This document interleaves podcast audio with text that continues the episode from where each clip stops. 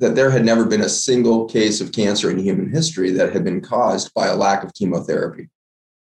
The realization was that no matter how good I got at making chemotherapy, I would never present, prevent a single case of cancer in my entire career. I would actually never step in to cure a cancer because to cure a disease, you would have to step in at the very cause of why it developed. And so this woman helped me totally challenge my whole worldview. This week's podcast is with someone who we've admired for years and listened to consistently. And we actually flew to Italy to a few years ago to meet. Yeah, we went over to uh, Rich Roll was a friend Rich Roll was doing a retreat in Tuscany, and I remember we only heard that Zach was coming a few days prior. We managed to somehow organise with Rich. We were coming over to do a demo, and the main reason we were doing it was because we wanted to meet Zach. Uh, phenomenal guy has this remarkable capacity to just relate information and just stream it out. And I remember we walked into the room that first night, there was a concert pianist playing and he played amazing music. And then he finished and he said, Would anyone else like to come up to play? And the room kind of went quiet. And Zach just said, sure, I'll go up. And he played just as well as the pianist. And it was like, oh my God. And then we were there and he was speaking a different language and just a remarkable human being that has this immense capacity to link what can seem in- unrelatable yeah, yeah, yeah. And he's been someone we admired in terms of the way he talks about our food systems, about the soil, about microbiome, about health. And really, this was a conversation which we've been wanting to have for years. And there's so much in this. I'm going to have to listen to this plenty more times because my puny little brain didn't be wasn't able to compute every bit of it. I, I can totally relate to you. However, we did cover the really importance of microbiome, how our intelligence is directly relate our intelligence and our ability to compute information beyond our own ego is the ability is, is directly in connection with nature. It was really so important. Like those were the basic takeaways that I got. Like nature, nature, nature, and humans and biodiversity. And it was an, fa- there's an incredible monologue. If you can stay tuned to the end, there's this incredible finish that's so beautiful and kind of sums up. You know hope. that if that if you've ever listened to any of Zach Bush's fo- podcasts, he is an expert at rounding things up and leaving people with a nice fuzzy feeling. So, so put your helmet on, this is mind blowing. Stay tuned. Enjoy it. Check Zach out. He's phenomenal. Yeah. And once again, thanks for all the support in the podcast and for letting us know what you think on social. We really appreciate it. Yeah, yeah, definitely. Jeez, good. Where are you now, Zach? Uh, right now, I'm in Virginia, Charlottesville, Virginia, middle of the state, about an hour and a half south of Washington, D.C., about six hours west of you guys. Jeez, looks wow. nice and sunny. Yeah, we got a, some beautiful spring summer going on here for sure. This is one of my favorite times of year in the in the Blue Ridge Mountains. Here is what we call these mountains along our our area here, and it's pretty stunning. One of the one of the most beautiful four season environments that you can be in. We spent 20 years ago. We spent a number of months in Virginia. I think it was West Virginia. Oh, we were in West Virginia. We were building a oh, yeah. straw bale house. We were building a straw bale house. A friend had bought a plot of land with water in it with a spring on it, and he wanted to build his own little kind of reserve, independent of what was going on in the world. And we helped him build a straw bale house, and it was very. He was a super environmentalist yeah, person, cool, and we ended actually, up helping yeah. him. And we, we ended up spending time in Gesundheit, which was near there. That's north. Do you know that was? Yeah, yeah, we ended up. Steve, you spent a Patch Adams. There. I spent about a month there. Oh, what a wonderful time! What a character he is. Yeah, yeah, yeah. He was nuts. He was wonderful. Very. Yeah, uh, an understatement. Guys fitting right in. yeah, yeah, yeah. We got yeah. on pretty well. I actually last weekend when we were there for that month, I, like I, I had hitchhiked up from Mexico, and I arrived, and I remember one of the exercises was to write a letter to yourself for five years' time. And I found it like 20 years later. I just found it at the weekend and I was reading it. And I'd ask myself all these questions like Are you drinking lots of organic carrot juice? Are you cycling? Because cycling is a much more sustainable means of transport. And all these questions, like from 20 years ago, you know, when you're a total idealist, it was, I really enjoyed it. Me and my daughter read it and she was laughing at me. you, it was you good never crack. Lost your zeal and your passion and your intensity for life. I'm, I'm, glad to see that. No, it was very much evident. Things hadn't really changed. oh, yeah, time yeah. was the hadn't really grown up that much. No, definitely not. Yeah, that's beautiful. And how's life for you, Zach? Uh, I just wanted to just thank you both.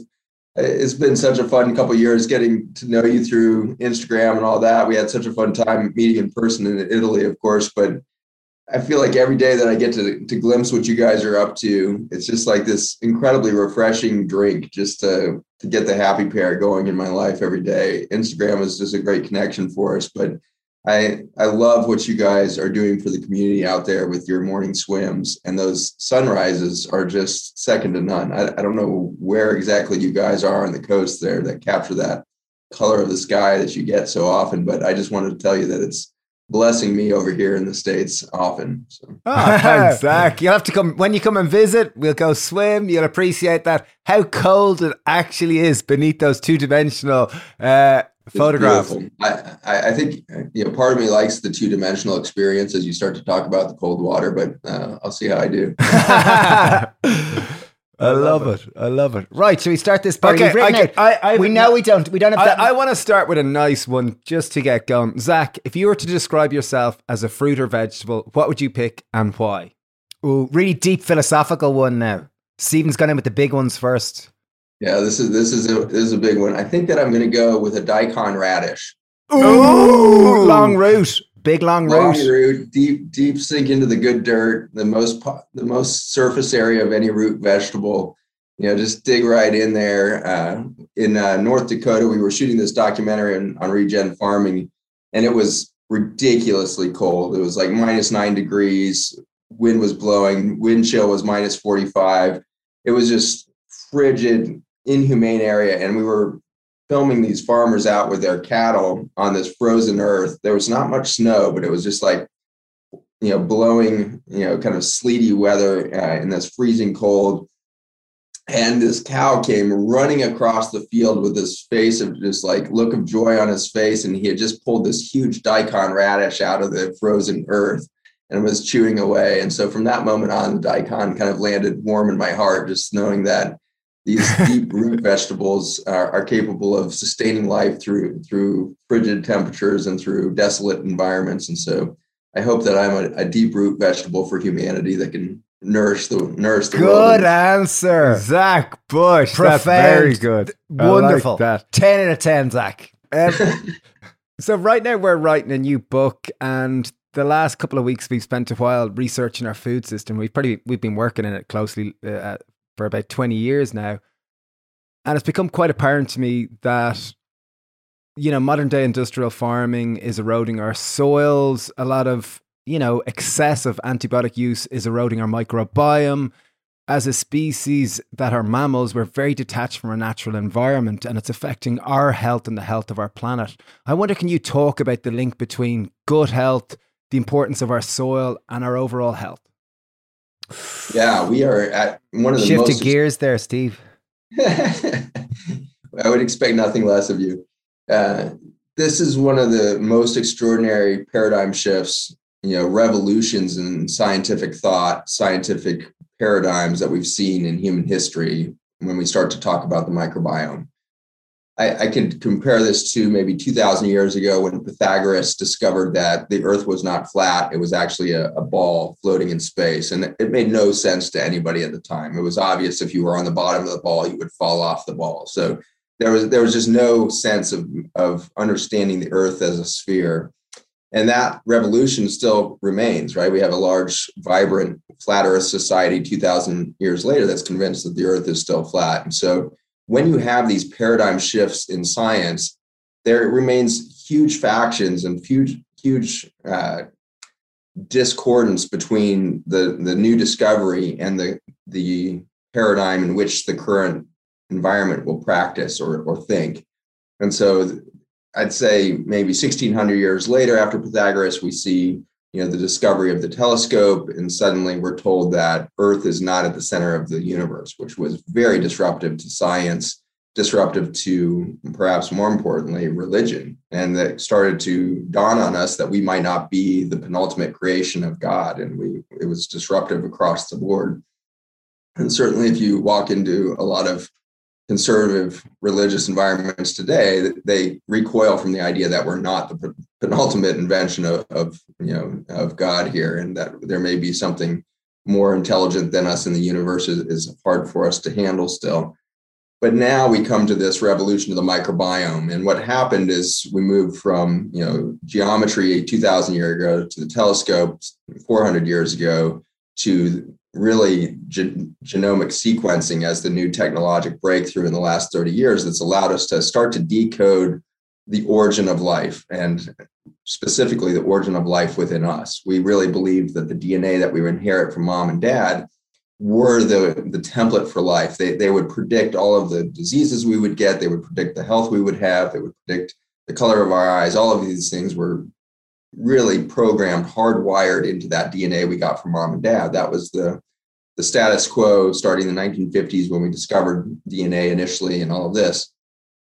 But then we, the genetic sequencers came into the picture, and by 1996, we realized that the human only had 20,000 genes.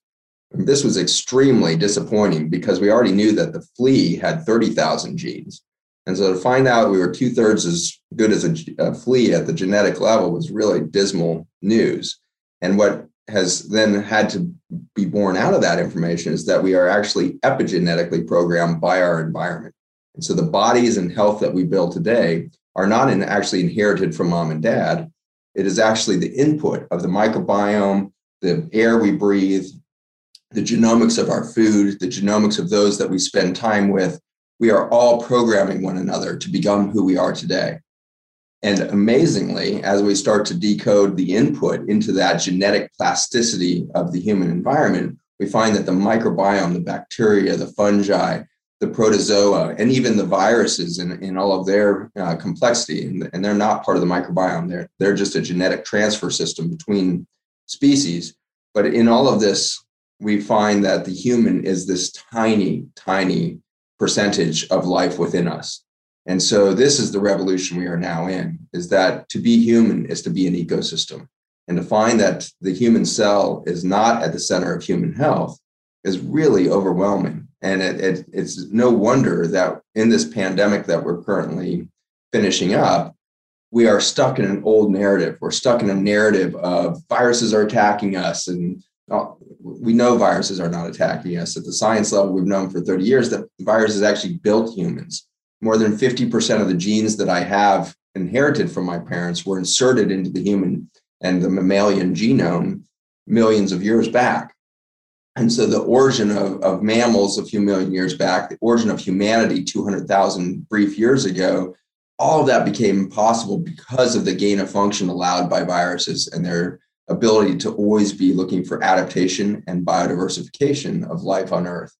And so this is the revolution we're in. And so now, if we back into your question, which was what's the relationship between antibiotics in the form of herbicides and pesticides and all of this in our food? It's literally undermining the very vitality, the very heart and center of the biology of what it means to be human, to consume antibiotics through our food, to consume these chemicals that destroy the soil systems and therefore the food system, and therefore our gut microbiome that should be the organic garden that would not only birth the nutrients, but would actually birth the genetic information from our microbiome and the rest that would transform our bodies today into the vitality we have. And so a chemical herbicide based chemical agricultural system is the fundamental root cause of the the extinction event that we now find ourselves in. Wow. Zach.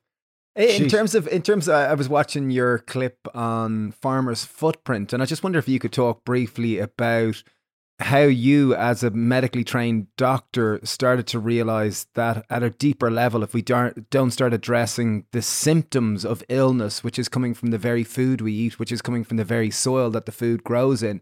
Can you talk about the journey, how you got involved in Farmer's Footprint and started to really understand the importance of soil biodiversity for us to have healthy food and a healthy planet? Yeah, the journey happened through uh, my transition. So I was an internal medicine physician with an expertise in endocrinology and metabolism, which means that I was seeing a lot of diabetes and metabolic disorders, autoimmune diseases, a lot of bone disorders. I was uh, specialized in pituitary tumors, you know, all, all kinds of diseases around this whole communication network of the body uh, that we call the endocrine system. And uh, in that journey, uh, I had transitioned my research into chemotherapy development. So I was developing chemotherapy to kill cancer cells, and I was working on vitamin A compounds as a novel approach to killing cancer. And I literally was doing this for three years before I, it dawned on me that vitamin A was something coming from a carrot or you know her food. You know, I was in such a pharmaceutical uh, training and such a pharmaceutical mindset that I never used the term vitamin A. I was studying retinoic acids and unique, you know, chemical synthetic versions of retinoic acids. And so I was just, I was a retinoic acid scientist. I was not a vitamin A scientist, right? And so this is the way in which we get separated from the big picture as we get given so much minutia and we're given such a different lexicon as researchers, as scientists, that we lose the forest for the trees. But I was in my uh, in my first clinical trial with this chemotherapy that I had developed, and it was super exciting because it was you know, relatively non-toxic. It was a retinoid, and I was treating uh, a, metastatic version of an endocrine tumor that had no therapy to it. It was really kind of a death sentence, and so it was kind of going to be a novel, you know, much needed treatment for the very small fraction of humanity that has these tumors. And so I was in my very heady days of being a scientist of like, my God, I've come up with this massive, you know, realization and I, am going to transform these people's lives. And I sat by the bedside of the woman who was going to be the very first one in the clinical trial to take this drug. And the nurse came in under, I, it surprised me too. I didn't know what to expect. But the, the research nurse came into the research institute, which is like a its own wing of the hospital, in like protective garb, gloves, mask, holding these two pills in her hand, and, so as not to touch the pills. And the woman sitting next to me is watching this nurse coming at her, and she and the nurse says, you know, you're going to put these two things in your mouth. And the woman's looking at me like I'm insane. She's like, that woman is terrified to even like breathe the air of those pills. Like, why am I going to put those in my body right now?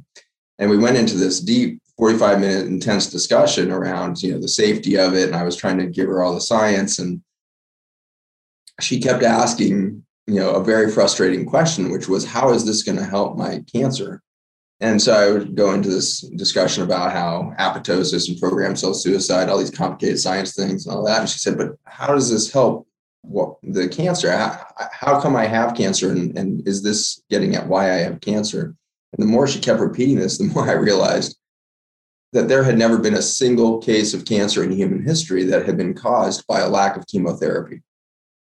The realization was that no matter how good I got at making chemotherapy, I would never present, prevent a single case of cancer in my entire career.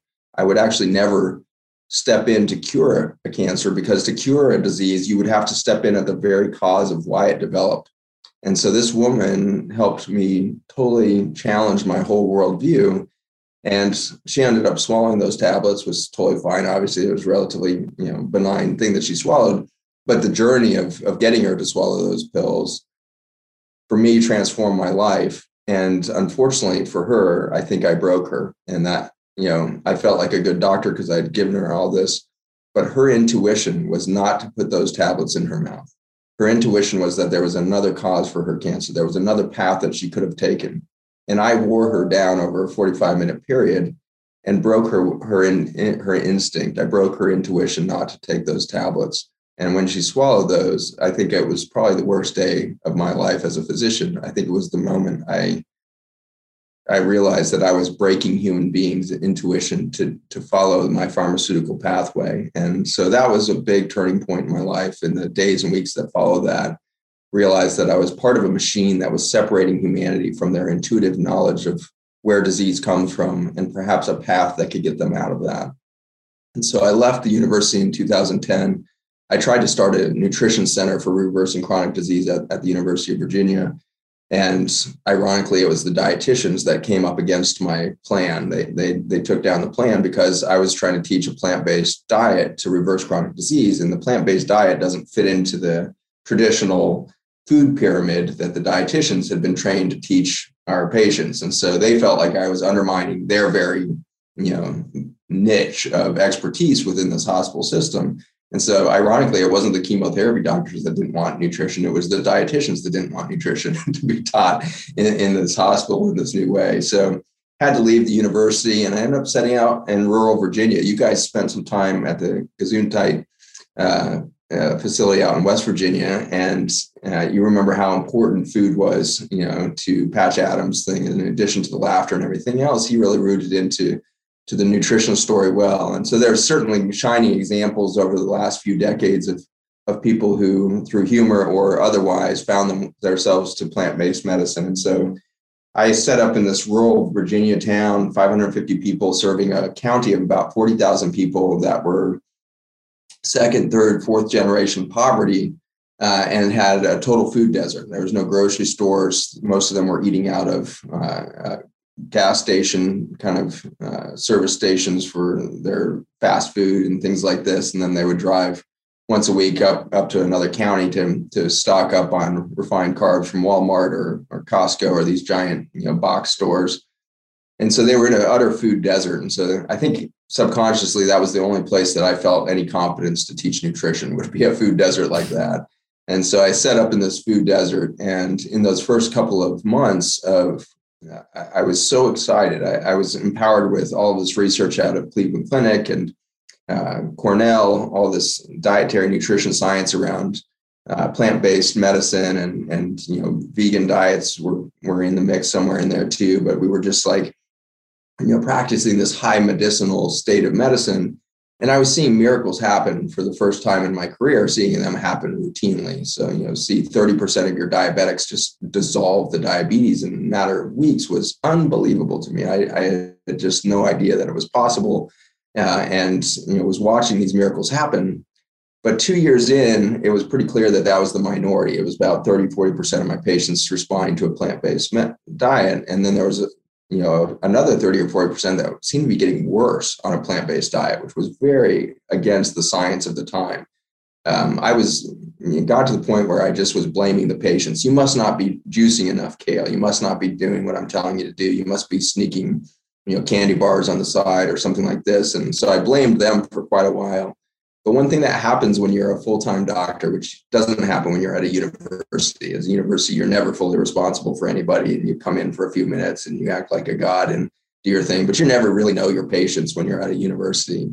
But when you're a country doctor, you end up knowing three generations of that family and you're treating everything from you know the sniffles and asthma in the kid to you know the the grandma who's getting her leg amputated for diabetes you're you're in the midst of all of this and you're steeped in it. So after a couple years, I started to trust these people like family. I knew them so well, and I saw the beauty of uh, people who live in poverty. They they have a resilience to them. They have an honesty to them that I think is really lacking in more affluent communities. And so I got to the point where I was starting to really trust these people. And when they told me they were doing what I asked them to do, and they were still getting worse, I had to start taking that seriously.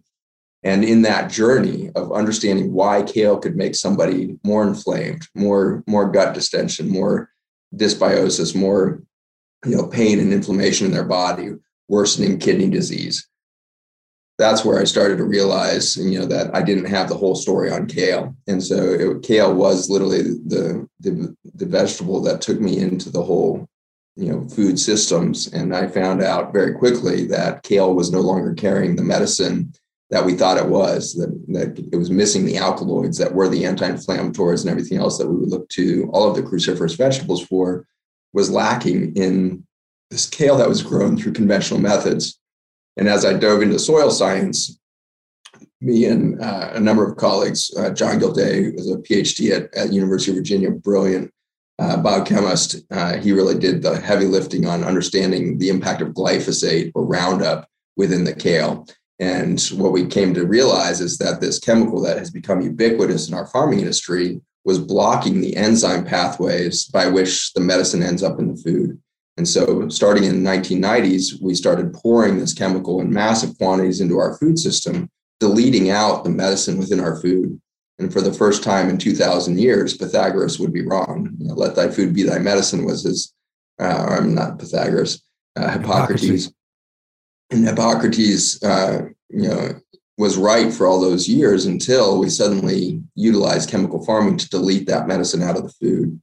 And then on top of that, the same chemical that would remove the, the medicine would destroy our barriers, our boundary systems for our immune system. And so glyphosate or Roundup destroys the, the tight junctions between our gut microbiome and our nutrients and our immune system. And so with the dissolving of that, that barrier, everything starts to overwhelm the human immune system. And so the kale that I was feeding my patients was lacking the anti-inflammatories in the medicine and was acting as an inflammatory agent because the insoluble fiber in, in the kale should have never gotten into their immune system.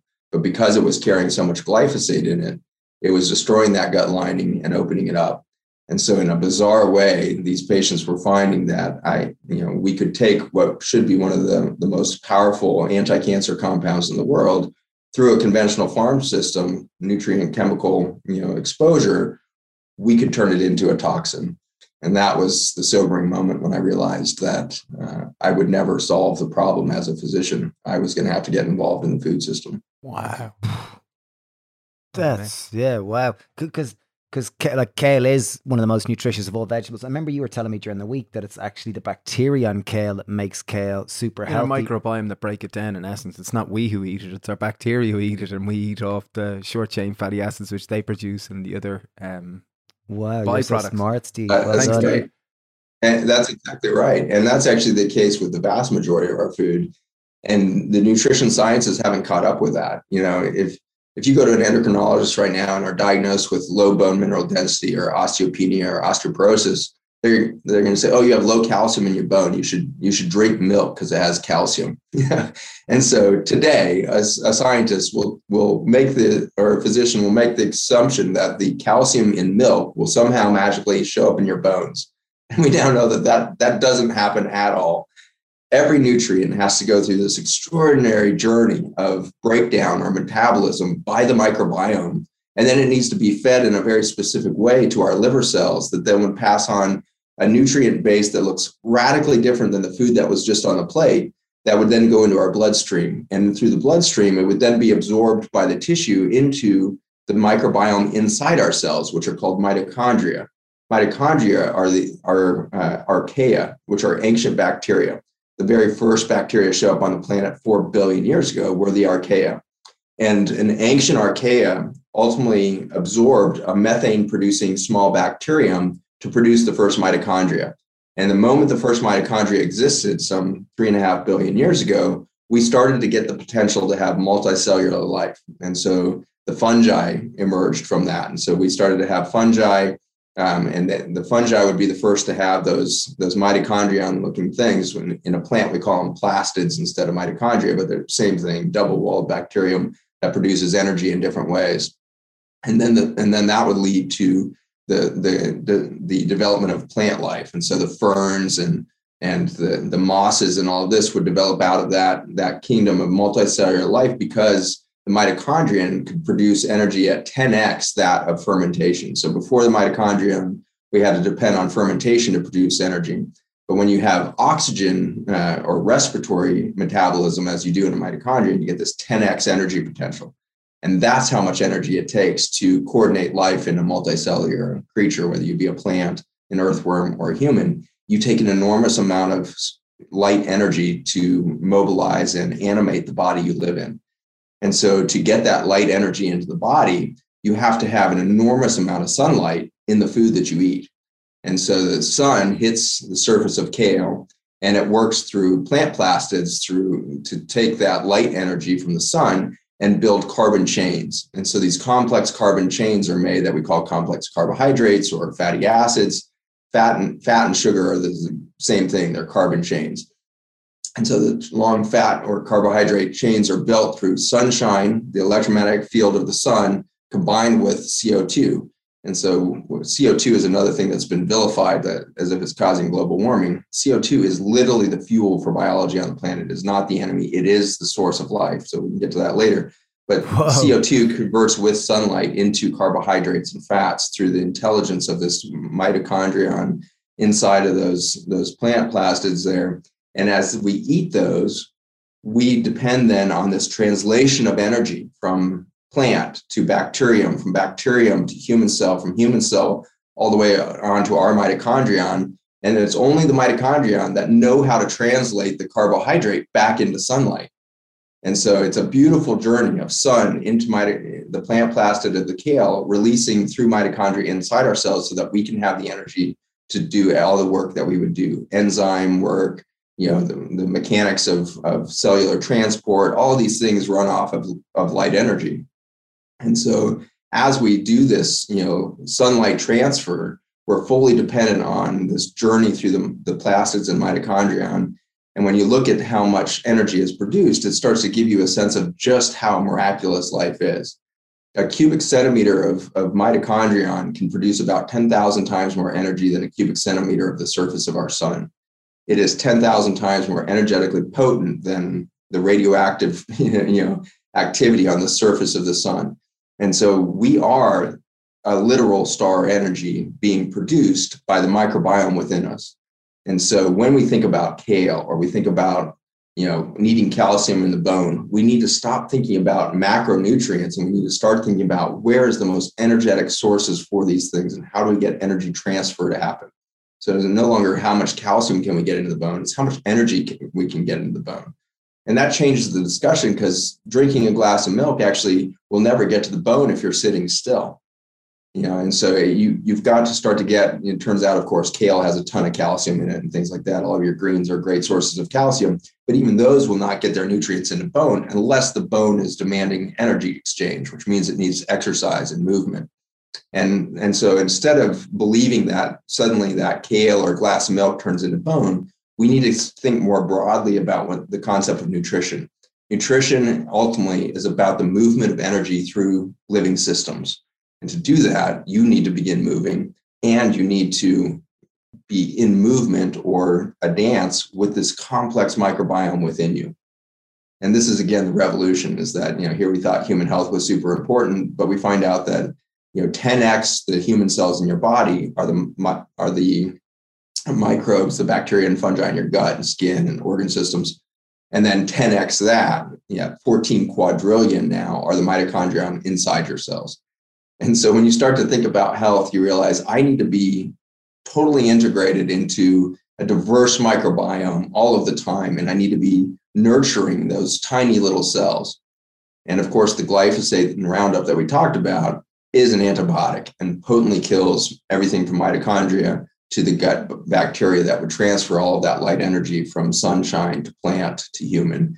And so we are dissolving through our chemical agriculture the very mechanisms of energy transfer of life. Wow. Good God. Like, like I have so many questions, but the one question which keeps coming to my mind is how how did you become so smart? Like I hear you talk and I'm kind of going, there's only one other person that I know that can just talk at such inc- like and Russell Brand has some some form of that. Yours is like 10x with the science and medicine aspect. Like like how did you become have you always been super smart? I, I don't know that I'm very smart. I think that uh, what is happening is that, you know, what's happening to me is is a realization that if if the human cell is not at the center of human health, then intelligence is not at this. Let me rephrase that. Zach is not at the center of Zach's intelligence.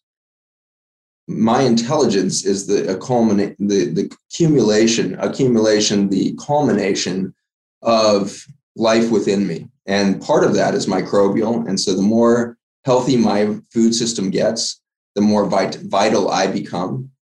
But interestingly, a lot of the science in our lab has shown that the more rich the information from the bacterium that you get, the more bacterial data that you get, the more rigid or, or, more resilient your boundaries become. And so we spent a lot of time studying the gut boundary, uh, the, the tight junctions and this wall between your gut and the immune system, and then the blood brain barrier between your blood and the neurologic system, your kidney tubules between the blood and the, the urine that you would produce. All of these barrier events are actually informed to become more resilient and more intelligent by the amount of microbial information they obtain or, or informed by.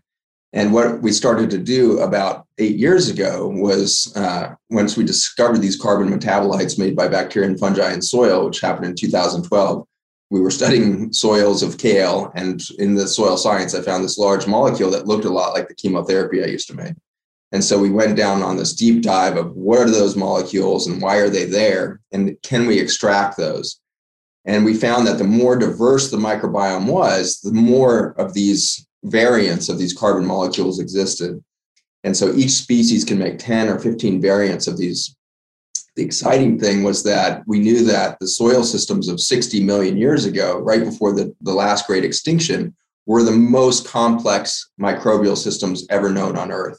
And so the dinosaurs occurred because the plant life was so vibrant with that light energy that we described earlier, because there was so much plant plastids in those those ferns that grew larger than houses and and there was so much density of microbial intelligence within the soil system that it produced plants that were that vibrant that would support the life of an allosaurus or a brontosaurus you know four or five times larger than an elephant with a with a mouth the size of a horse and it only ate plants. And so that it was able to sustain this massive body with this tiny little mouth just chewing on plant life because the density of light energy within that food system was so high because the microbial intelligence of the soil was so high.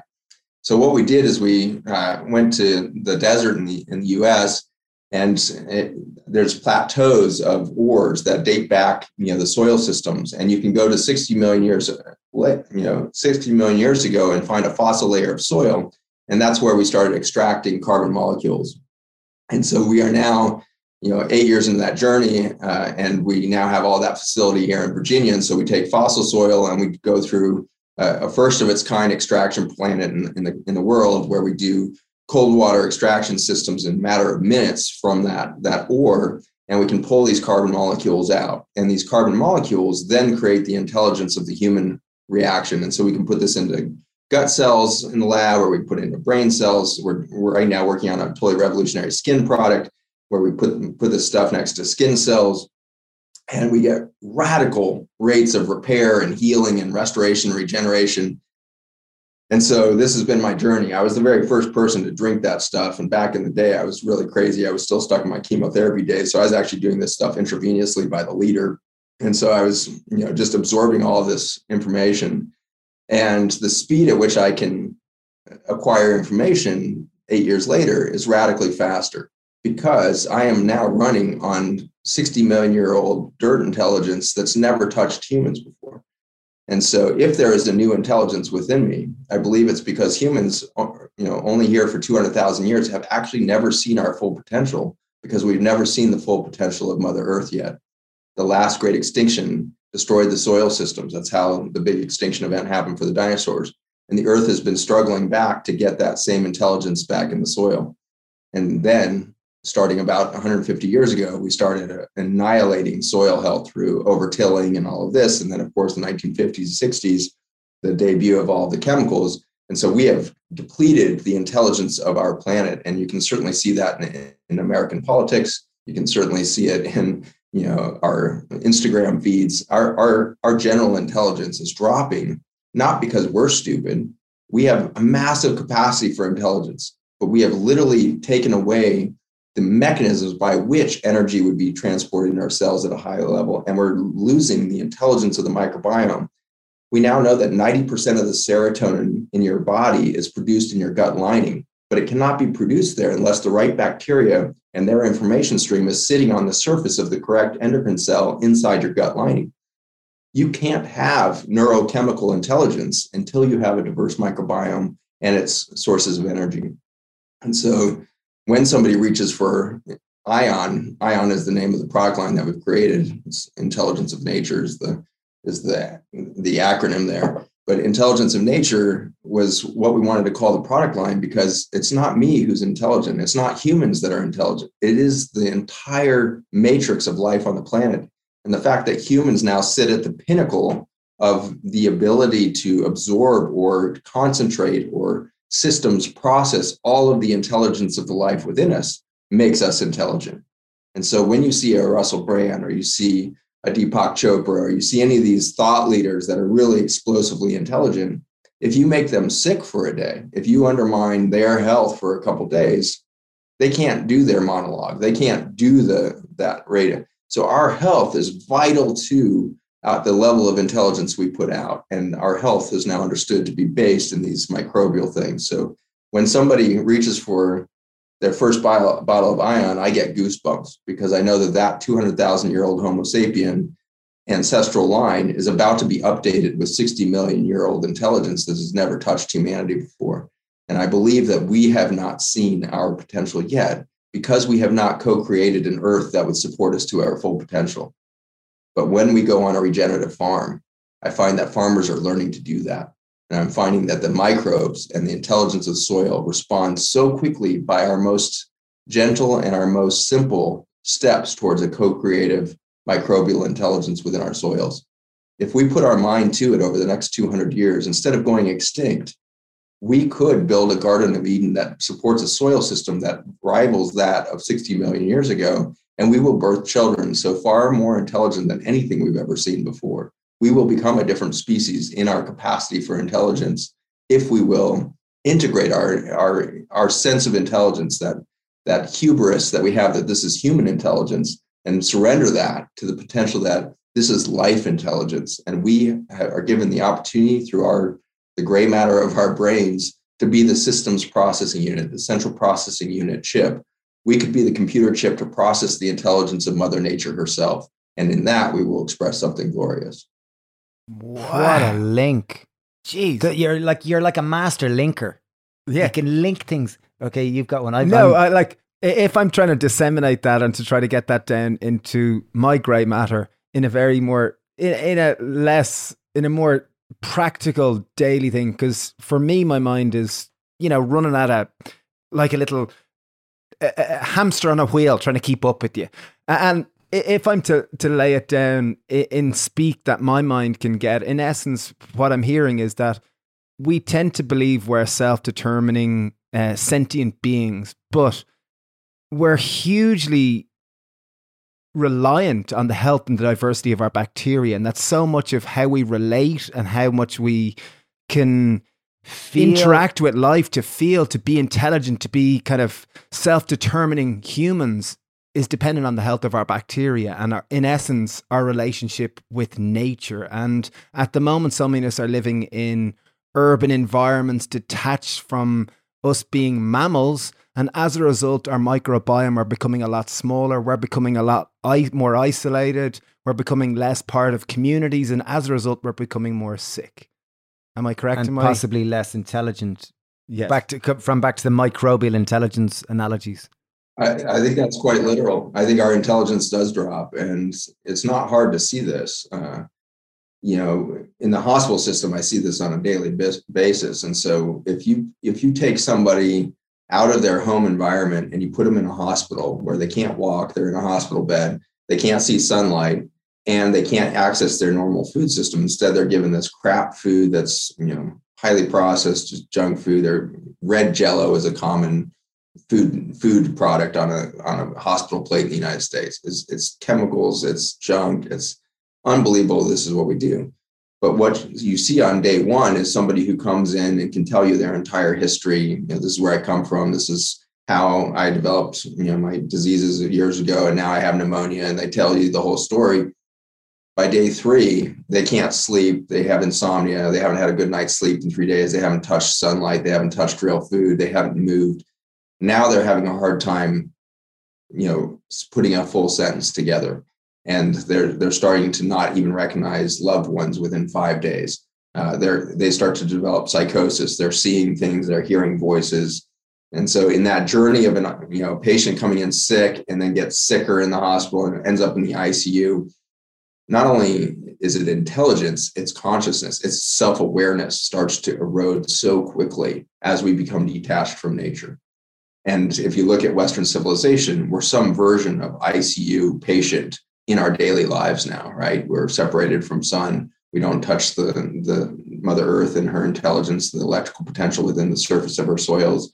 We wear rubber soled shoes. We drive around plastic off gassing cars. We go to an office and sit in a cubicle that's off gassing, you know, carcinogens from the carpet. And, and then we go get in the car and we drive to the grocery store and buy a bunch of processed food that's full of so you are some version of that decaying intelligence, that that loss of consciousness, that loss of self-identity that you would see in an extreme way in an ICU or a hospital bed. You're some version of that in your daily activities if you're living a normal Western civ lifestyle.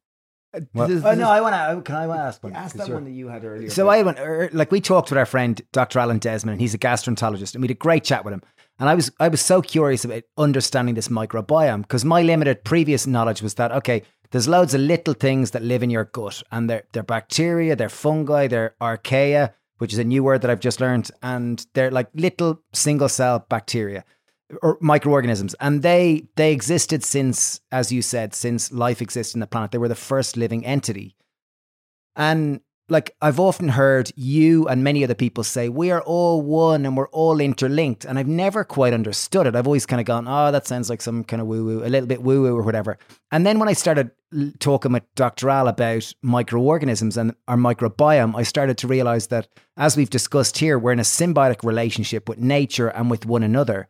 And there seems to be some constant communication between these microorganisms, as you said, our microbial intelligence that there's some like as Stephen said, like I'm trying to put my words on this here. You you put the idea that me and Dave are identical twins, so we're genetically the same. However, because we live in different homes and we've different families, um, as in my my wife and my kids and Dave's partner and his kids, they're we're bacterially quite different. So I think what he's saying is that are we the, the the the notion of that we're all one is that ultimately that it's our microbes and our bacteria that are helping be this membrane with which connects us almost all. like, like almost like, like, like, oh no I've got like the uh, internet. Like like a kind of like like a human internet where we're all able to and I, I, got one even better. Like mushrooms in the mycelium network and their ability to share information and to share nutrients is it similar that our microbial and our sense of our microbiomes are all in essence in some weird way connected and they communicate do they communicate that's part of the question they do communicate. And, and that's actually what these carbon molecules that we are extracting from fossil soils are. And so the, these carbon metabolites, when put into a liquid system, either your bloodstream or water, whatever it is, same difference, uh, water in both situations. But once those carbon molecules align with H2O, they function as a wireless communication network. And so just like the wireless communication that keeps your cell phone you know, you can pick it up and call Zach in Virginia, no problem. It takes less than a split second, and we're talking on the phone. There's no delay. It's it's a miracle. You know, I, I still wonder at my own cell phone. it doesn't make sense that it works so well.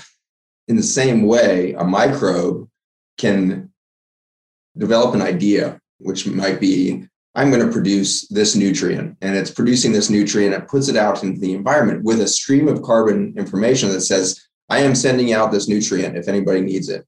And that carbon cascade of information, which transfers electrons across water very quickly, you get this wireless communication out across distances. And then some other you know, microbe or human gut cell says, oh, yeah, hell yeah, I, I need that little you know, mag- manganese that was just released, and it'll grab that. And by the way, I'm producing this, so I'm going to send that out too. So if you need that, you can. So there's this cooperative production, but it was always joined with communication. And so the wireless communication network, it turns out that keeps one human cell connected to the other, is actually microbial communication. So the microbes seem to produce the wireless communication network for the human body, for the earthworm, for you know XYZ mammal. We are actually you know coursing through this information stream all the time if there's plenty of microbial life around us. And so and that is quite literal uh, as far as like how far reaching uh, it gets pretty trippy. Uh, there's something called quorum sensing that i want to mention that is a, a phenomenon that we see in, in, the microbiome. And so when you were talking about the mycelial network or this human internet of information that connects all of us it seems to be uh, demonstrated in this phenomenon called quorum sensing and the quorum is a description of when you get to a some level of threshold of population diversity and population number of microbes, you suddenly get this hyperintelligence. And suddenly the whole population goes into a co creative process that makes something much greater than any sum of the parts. So there's this true synergistic development where it's not like A plus B plus C species doing stuff. It's suddenly like a new species because it's acting in this hyper intelligence that transcends the elements within. And that's what I get excited about around this human moment, which is at our tipping point of, of life on Earth as we dive into the sixth great extinction, as we're just starting to scratch the surface of the potential that if we were to do a regenerative food system powered by extreme focus on diversifying and maximizing the microbiome within our soil systems, we will certainly get quorum sensing at the soil level. But then that is immediately going to turn into quorum sensing above the soil system with the plant life within it. And so our trees will speak more clearly to each other. If you haven't read Secret Life of Trees, you got to read that book. You know, it's incredible to see how tree species cooperate to thrive in soils that they literally can't live in because the other species around them can produce the nutrients they need. Even though they can't get it from the soil they're in they'll receive it from their neighbors. And so there's this great care among the trees. That's quorum sensing at the plant life level. And then i wonder what happens when we start quorum sensing with dolphins. What happens when humans can communicate more clearly with our thought processes with dolphins with the manta ray with the sea turtles with the the antelope in the fields with the the wolf in the Siberian you know forest. What happens when we start to be able to quorum sense as mammals? And to do that, we're going to have to quiet the human mind. We're going to have to listen to the nature that we are within. Because if we continue to let our distracting thoughts, our you know manifest destiny kind of behavior of we are the, the penultimate creatures and therefore we deserve to control and extract and destroy the life around us if we humble ourselves to the point where we shut the hell up for a second and listen and i encourage you all to do this maybe maybe have have your group do this next time you guys go swimming in the morning. Instead of listening to the waves ask them to extend their attention and listen into the ocean and listen to the, the, the fish the whales the dolphins within those oceans and just open up your spirit, open up your mind's eye to the possibility that we could quorum sense with the macro life on earth as well as we do the micro life within us. And let's start to see what visions we have for a future when we open ourselves up to that quorum sensing. And so there is absolutely a network of information that streams through the life around us, life within us, and that we can become that hyper conscious, hyper intelligent player or you know co-worker co-creator within that environment if we maintain that humble listening status as a species for the first time stop telling the world what we see and start listening to what she might see. And, and we'll, we'll see ourselves differently in that internet of intelligence. And we will see our our cooperative and giving capacity increase just as the mycelium would in the soils that you see there. So we definitely live within it and we definitely are are not unique consciousness. I don't believe i can have a unique zach idea. I, I, can express an idea that's emerging from the collective consciousness of humanity from the collective intelligence of the soil within us. I can express that but at the moment that i say that's a zach idea and i'm going to go patent that and all that i'm part of the, the decay. I'm part of the the, the diminutive i'm part of the low vibrational expression of intelligence if I say, I just thought of something that might change the world, I want to bring that to humanity and I express it in any opportunity I have, it, it creates the giving tree within me, right? It creates this new energetic flow. And as soon as I give, it opens up my roots to receive. And so there's a beautiful system of, of interplay. And so that's what I, I think we should start creating social experience around together is how to acutely can we tune into the greater intelligence around us? How good can we listen to that internet of information? And how deep can we make our roots to communicate with that mycelial network? That's going to just change everything. And uh, I, I'm encouraged because we have to change everything. Because if we do even 50% of what we're doing, we still destroy the earth and we go into the great extinction. So we have to change everything now. And Mother Nature is waiting to play that game with us through this incredible internet.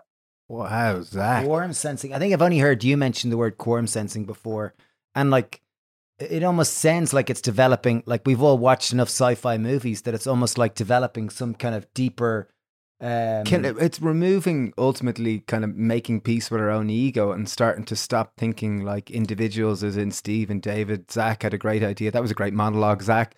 Whereas it's ultimately realizing that we're fu- to be human is to be fully interdependent on life and to be so dependent on so many aspects of life. And ultimately, that to remove ourselves from this oh, egoic nature that I am great, I am brilliant.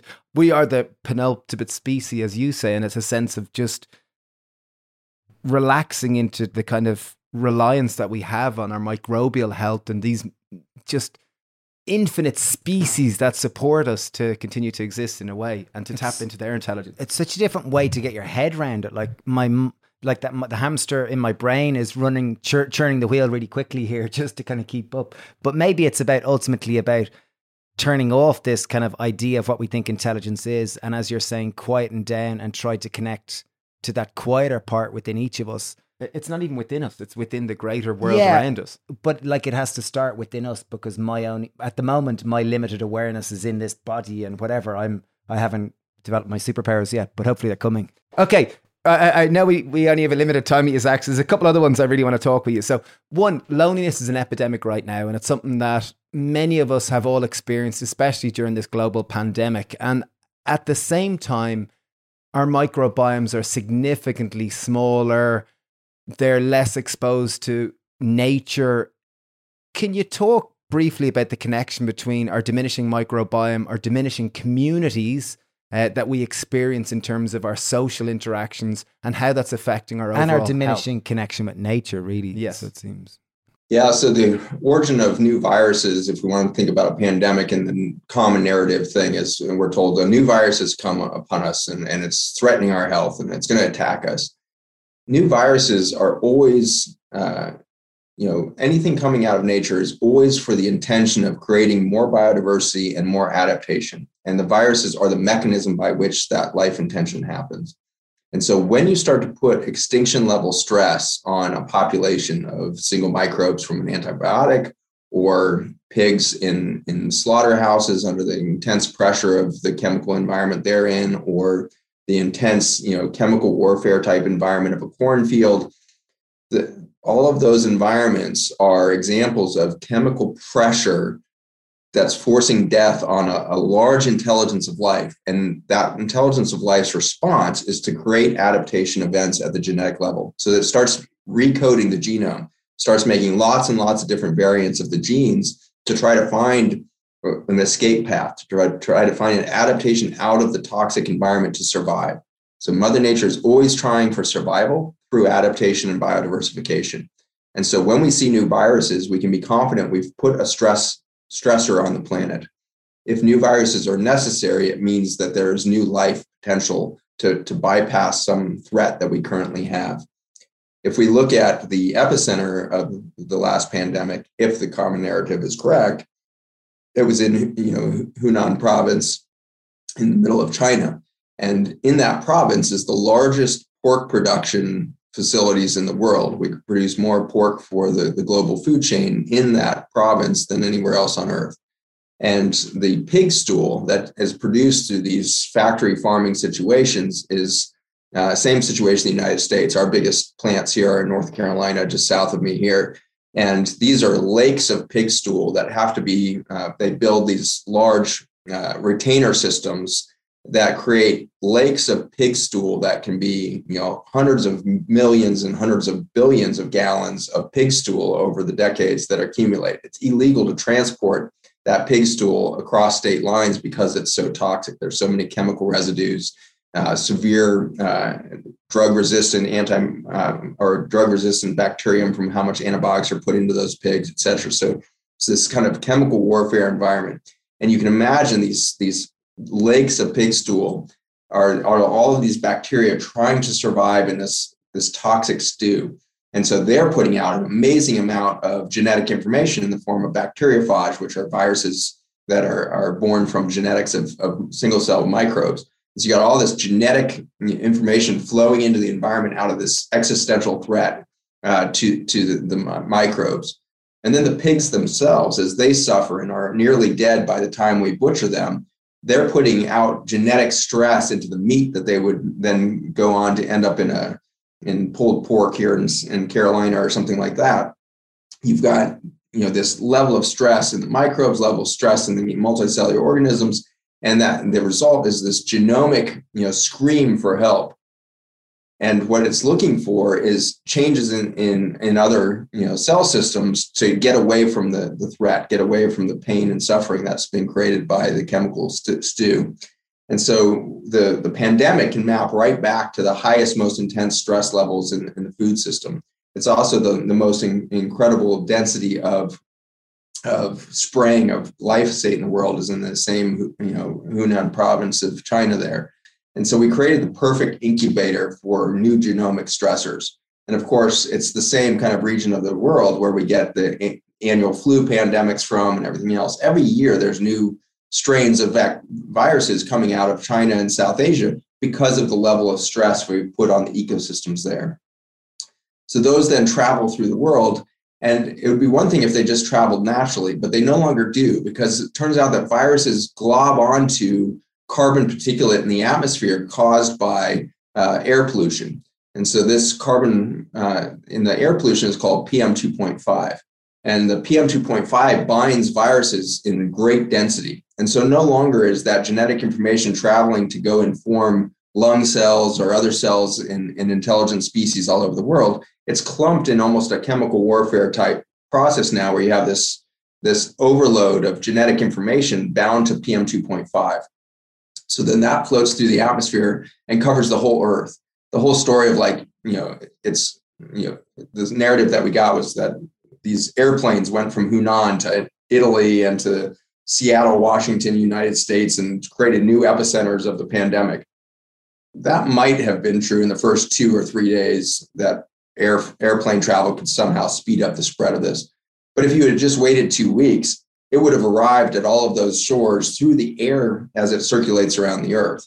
And so within a, two months of a pandemic, the entire globe is covered in the potential for everybody to get sick because there's enough of this PM 2.5 with this chemical warfare type, you know, download of genetic information, and it's carrying toxins. And so PM 2.5 is where you bind the toxins of air pollution, namely cyanide. And cyanide is the thing that causes uh, death in humans. It's the famous poison that dates back centuries. You want to kill somebody, put some cyanide in their in their food, and they'll die almost instantly the way in which they die from cyanide poisoning is exactly how we saw people dying in ICUs at the beginning of this pandemic. Uh, a great study was published in JAMA that looked at 5,700 patients, 5,700 patients admitted to New York hospitals at the height of the, the US pandemic last year. And it showed all of their admission uh, vital signs and laboratory values. And what you saw was something amazing is that 5,700 patients in severe sickness, 80% mortality rates, did not show up with fever or white blood cell count or any other symptoms of infection. Instead, they showed up with hypoxia with normal lungs. So the lung x rays and CT scans initially are totally clear no signs of pneumonia, no signs of viral infection, but they show up with liver failure and blue skin. So they're hypoxic. They can't get oxygen transfer from their blood to their tissue. And they, they, they are going into this hypoxic injury at the liver and within another 24 hours, the kidneys, and then within three days, the lungs themselves are having a hypoxic injury and start to fill with fluid. And then they die from secondary pneumonias because when you put fluid in the lung, bacteria get in there, you get secondary pneumonias. And so, what we have uh, evidence there is that they weren't dying of, of coronavirus, they were dying from hypoxia. So, that condition is called histotoxic hypoxia. And what causes that is largely cyanide and other toxins with, that bind PM2.5 in the atmosphere. So, coronavirus, if involved, didn't cause the death, but what had happened is that this natural toxin in our environment that was in northern Italy and the high densities was in New York and all of the big epicenters around the world, it suddenly poisoned the population because this naturally occurring, relatively benign coronavirus comes through and acts as a delivery system of high doses of the PM2.5 because coronavirus is unique that it binds the receptor in our lung surface and then in our vascular surface called the ACE2 receptor. And so the, it was almost like a Trojan horse experience where the, the virus was accidentally dragging cyanide into the bloodstream because of the, the co-binding to PM2.5. So to die from coronavirus, you had to have high PM2.5 levels high genomic stressors in the environment such that there'd be a lot of virus there to begin with. And then you had to have vulnerability in the human that, that received that information. So they had to have vascular disease, diabetes, or chronic kidney disease to have a high likelihood of mortality. And a large reason for that is not just because they're they have a weakened immune system, have weak you know resilience to cyanide poisoning. They also are on two medications that will speed up the absorption of coronavirus, and those are ACE inhibitors and uh, statin drugs. And those two drugs have to be put on every patient with diabetes, heart disease, or kidney disease. That's standard therapies. And if you don't put your patient on those, then you're you're not practicing standards of medicine. You could be sued for malpractice, all of that. And so we had to put people on medications that would increase the receptors for, for SARS-CoV-2 virus. And so now you have SARS-CoV-2 virus variant going in the atmosphere in in chemical clumps around PM2.5, dragging cyanide into these patients that were hypersensitized to absorb as much as possible of that, that poisoning event. And so that was the first few months.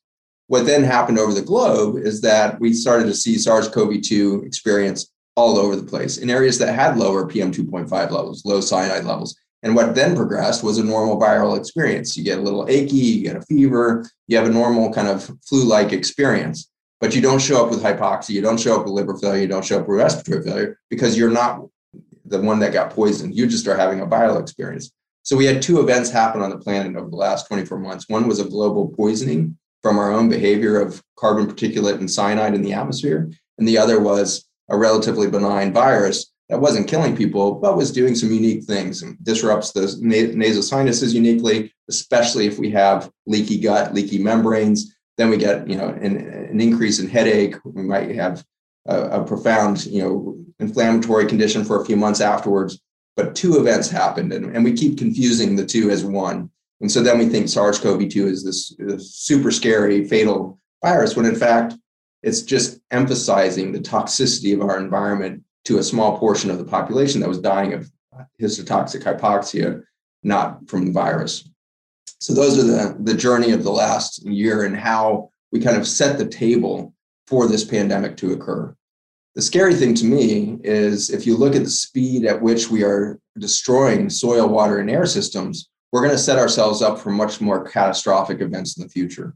This one didn't actually cause any dent in human human population, right? This was not anything like the 1917 flu or the you know the the, the great you know black death in europe in the a couple hundred years ago. Nothing like that. This one didn't even wasn't even a ditzel on the radar of, of human expansion and population. What is going to be a ditzel is our response to it. And so uh, what we did in response to this thing is we ran away from nature. And so instead of saying oh my gosh we, we are a weakened and, and isolated species suffering because we're not in touch with our microbiome that we're vulnerable to these events Instead, we ran away and did the wrong thing. We, we sequestered away in our homes. We got away from the sunshine. We stopped breathing fresh air and the microbial intelligence there. We stopped touching the earth. We stopped touching each other. We stopped hugging each other. And hugs are one of the most potent antivirals out there. It turns out that if you get seven hugs a day, you have 40%, 30% less flu the following, you know, or during that flu season. And so hugs and, and human touch and the proximity of other people's microbiome and their intelligence puts our immune system in a hyper intelligent state. We did the opposite. We said social distance, don't touch each other, you know, be afraid of each other, run away into your homes, get get more sequestered from nature instead of into nature. Put a mask on, which now means that you're you're rebreathing into your deep respiratory system sinus mucosa, which should never have ended up in your lungs. And we're seeing now a bunch of children with major depression disorder in something called PANDAS, which is almost a psychosis that can occur when strep and staph bacteria get into the guts of children. So we're seeing a pandemic in the United States of children with PANDAS, which is this, you know, it looks like major depression, anxiety disorder, sleep disorder, but it's in fact it's strep and staph bacteria from the sinuses that are setting up shop inside the gut because we're making those children wear masks all day long. And so they're rebreathing air that's full of microbes that should have never ended up in their gut or in their lungs and the rest. And so we are doing exactly the opposite thing again and again because of the paradigm that we have, which is nature is against us. We need if nature starts to attack, we need to run away. That's the mentality we're currently in. And until we rewrite humans into nature, until we start to realize that we are part of that nature and any separation from her will weaken us, we will continue to do the exactly wrong thing in response to something like a pandemic. Like it seems like everything you said there that seems like we've create, created the perfect circumstances for more zoonotic diseases. Like it seems like there's we still have just as many stressed environments with chemical, just chemical Exposure. cesspools of stuff going on. That yeah. Can, can I tell an interesting story to go off on a, on a, on a slight side tangent? Um, I remember listening to an interview you did with I think it was called Dale Hightree. Big Tree. What was it? Dale Big Tree, I think. Dale Big Tree. Okay, well, anyway, a guy called Dale, something related to Big Tree. We listened to the uh, an interview you did, and I remember it got very technical, and I didn't understand a huge amount of it. So I asked a friend, Sean, Sean, will you listen to that? Sean's a doctor, and said, will you listen to that and just like explain it to me because I, I don't really get it. And he said, yeah, cool. And we met up kind of outside and we kind of had a social distance chat about it. Um, and it was wonderful. And then next week, um, Al said, can we do that again? I'll pick a podcast and we'll sit and we'll discuss it. So Al picked one on the Blue Zones, you know, Dan Buettner, and we discussed that. And uh, we've been doing it for about a year now, kind of meeting up. Someone will pick a podcast, or do, we did it on Zoom during the pandemic and discuss various different topics. And it was a great way to build up our own microbiome of thoughts and to kind of understand different topics. Uh, and anyway, you started that.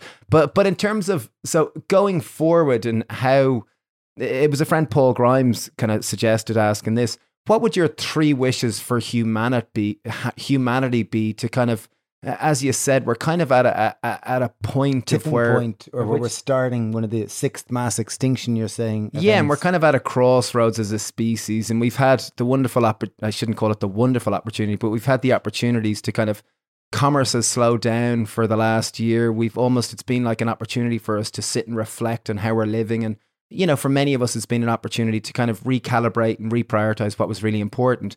What would your suggestion or three suggestions that you'd have for anyone listening that kind of goes, my God, everything you said so, has so, blown me away. I don't know where to go. How do I apply this to my everyday life? So, three wishes for humanity and three wishes that you think anyone can do at home. All right. Very good. Three wishes for humanity. That's a great question my first wish is we would stop seeing ourselves separate from nature. I, I, wish that we could understand human life within the context of the soil, the air, and the and the water systems that we exist within, that we exist within us, and that we are an expression of. So, wish one, reintegrate our definition and experience of humanity into nature. Number two, my wish is that we would humble ourselves to listen to the intelligence uh, within us and around us. And to do that, we're going to have to come to terms with the fact that human thought is the really the mechanism by which we've destroyed the planet. it, it is our human ingenuity and the direction we pointed it that has created the innovations of oil and gas industries, pharmaceutical industries, you know, the the wired internet, the white the white noise that we have from 5G and all of this stuff now we have turned our intuition towards an environment that is engineering a future away from nature and is in conflict with her at every turn. And so we need to release our human intention for control of nature and start to ask nature to express herself through our ingenuity towards that other future. And so that's my second wish, I guess. My third wish is that we would start to see one another for our unique qualities rather than for our differences. And uh, I'm shocked and dismayed and uh, almost a sense of hopelessness for humanity when I see today's cancellation type behavior and the amount of of suppression of speech, suppression of freedom of speech that we are seeing today. It's certainly startling on the science side to see people terrified in the science realm of having an open dialogue about the science about the pandemic or vaccines or genetically modified you know injections that we're doing to each other now.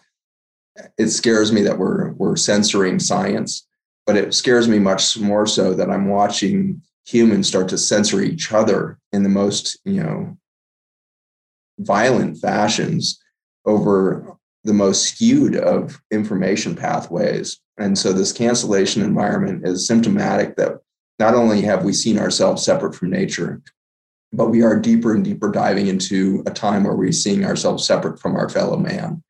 And it is in that kind of polarized environment that we will finally destroy one another. And uh, so if we need to, you know, do that to, to, to force our own extinction so we stop destroying Mother Earth, I can come to terms with that. I, I can see that we need to go. I, I, can see that we are the scourge on the planet right now, and, and our disappearance would be a blessing for the life that would come after us, which will be extraordinary, by the way. Uh, whatever comes after this extinction will, will be of the highest intelligence that we've seen on the planet because that's what's happened after every other extinction. Life always comes back more biodiverse and more intelligent with each extinction event. The last extinction did not inspire Mother Earth to go create the dinosaurs again. Instead, she created birds, mammals, you know, uh, deciduous trees. And so the, the earth in her intelligence is l- looking forward to the next brilliant move that she will make after this extinction event. But if we humble ourselves to the point where we would stop being that destructive force, if we would first humble ourselves and rewrite our human into nature, and then we would start to think cooperatively about our intuition and let Mother Nature express herself through us instead of exert our will against her. And then we would stop seeing each other as different or as uh, you know as an opposition to one another. We will express something much different uh, for the future. And that that's the future i would like my children to birth their children into. That's the that's the environment i would love to see what the ramifications of the next 40 generations of human would look like in that kind of trajectory but if we don't do all three of those things then then we should disappear as fast as possible before we take all of life with us. And um, and it's okay either way. I don't feel i'm starting to get to the point where i don't feel emotionally attached to either of those outcomes. It's okay if we disappear. Uh, I'm, I'm my third subspecialty is in hospice medicine and so i spent an inordinate amount of time at bedsides of people who are dying. And it is the most beautiful thing. It, uh, death is is not an endpoint. It is a rebirth that happens for each of us and our our full power to live to our fullest comes the moment we stop fearing death. And when we when we live so abundantly in the day that we would be okay to die again tomorrow, then we live differently. We we choose differently. Mm-hmm. And so that's what will result from the three wishes is we will lose our our fear of death and we will start to live life so vitally and so present in the moment so integrated into the, the voice of Mother Nature, so listening to that for our own wisdom and our own expression of her intelligence, that we will we will grace the world with our presence instead of destroy her in that space. And it will be through that death experience of coming to terms with what we've done and not having any emotional guilt or pity on us or anything else. We just need to let that go, surrender that, surrender our own death, our own extinction, come to terms with it, and then let go of it and see if we can rebirth in the body before we go. And that's what a lot of my hospice patients do. They, they come to such clarity when they let go of the pharmaceutical crutches and they, they let go of the, the belief that they have to be alive in a year to see something happen for their loved ones. And they just say, I'm here right now. And they start to speak to their loved ones much differently. And I've seen estranged relationships heal in a matter of minutes that was screwed up relationships for decades, maybe 50 years, suddenly heal in an instant when one glimpses true love in the words, true surrender, true care, true nurture in the words of their mother who is dying. And suddenly everything is right and, and healing happens in, in an instant. 50 years of damage cleared in an instant when the right voice is expressed from the core of that individual, speaking now from soul instead of from their damaged human journey and their damaged human ego, they speak from the soul space. And in that moment, that child hears how much their mother's soul loved them. It heals all of the past wrongs, all of the things that have been damaging in the past. And so, what will we utter to one another as humanity? What will we utter to the sea turtles that are, are on the brink? What will we say to the whales that are nearly gone? What will we utter to heal the, the decades of destruction, the centuries of extraction and, and exploitation of nature? Because nature is built on resilience and grace. And that grace is one that can heal so fast when we speak from that safe space, that soul space, that uninjured space within us and we can heal so fast. And so, my hope for each of you is that the three things that you will do today is sit in silence in nature. If you will get outside, if, if you don't have you know great outdoors to get to, if you just sit on the back stoop or whatever it is and watch sunset this evening with a different set of eyes, with a different set of ears. Stop listening to the hamster in your head and start listening to the vibration of Mother Earth herself. What messages will she bring to you? Come to terms that you are on hospice, not just as you, but as a species. Come to terms that we are dying right now through a lack of connection to Mother Nature, through a chemical food system, through a, an antibiotic ridden response to a, a, pandemic. We're spraying bleach into airplanes, into streets. We're spraying anti insecticides and weird herbicides to try to kill viruses that aren't even alive we are doing the wrong things and we are distancing ourselves further from that nature. And so we are in our death throes as a species. And so we must come to the silence of that hospice experience. We must come to our own bedside now and listen differently today. And so the three things that you will do today is be in silence. You will breathe Mother Nature in, and you will let her express herself through you in your dreams tonight. And let's let's think of a different, let's dream up a better future for us tomorrow. yeah I love that, Zach. I think that's a beautiful note to end on. Absolutely fabulous. I think um, reminds me of the importance. Just remember, we're all going to die, and just to live. You know, to try to try to live with that. Or what's important, really. Zach, you are amazing. Thank you so much for taking the time and sharing your your wisdom and the wisdom of your microbes and the wisdom of the Your microbes that microbial have gone intelligence you. was on fire today, Zach. Your mitochondria were all going off. That's right. It's a full on solar event today. Well, you guys draw the best out of everybody you touch. I love the energy you put into the world. Certainly a thriving mit- mitochondrial population within the two of you. And uh, I, I really wonder at uh, just the, the genius that comes out of the two of you together. And it's obvious that each of you are spectacular in your own homes. Uh, when you are apart, you are incredible fathers and, and spouses, and uh, you're incredible uh, inspiration in the kitchen all, all the time, obviously. But it's when you guys are together that we get to see quorum sensing. We get to see that amazing twin connection happen between the two of you. And it reminds me of what we're all all potential of. We could all connect on the same level that Dave and Steve connect on. We we could connect on that kind of level as a species, and that that gives me hope. So you guys keep connected, keep pouring joy into the world. Uh, my favorite picture so far is is the uh, the one with the the plum uh, covering up one of your asses. I can never tell whose, whose butt I'm looking at. You know, I, I love that. I love that shot. So brilliantly done. Um, but uh, keep doing the nude shots and keep diving into cold water in the morning with your community, and, and you will uh, paint a better future for all of us. Thank you, Zach. You're amazing. Thanks so much for taking the time, and um, you know, really appreciate you immensely. Looking forward to hanging out again. Oh my goodness. Uh, Zach has a phen- phenomenal capacity to just share information. I don't know about you, but I feel like I've listened to that a number of times to really try to just let it sit in with my greater microbiota so I can make sense of it. Yeah, really, it's all back to the microbiome. That was I got. a nature, nature, nature, nature square. Uh, Zach is phenomenal. Do check him out on Instagram. He has his product Ion. It sounds pretty deadly.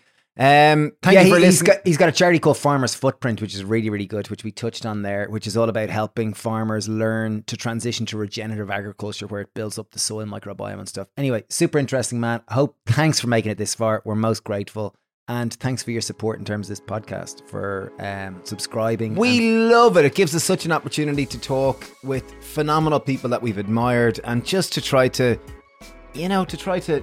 so so thanks ourselves. to you. So thanks to you, genuinely, for letting us have this opportunity. Yeah, so yeah. please let us know on social what you enjoyed, what your thoughts, any guests you'd like in the future.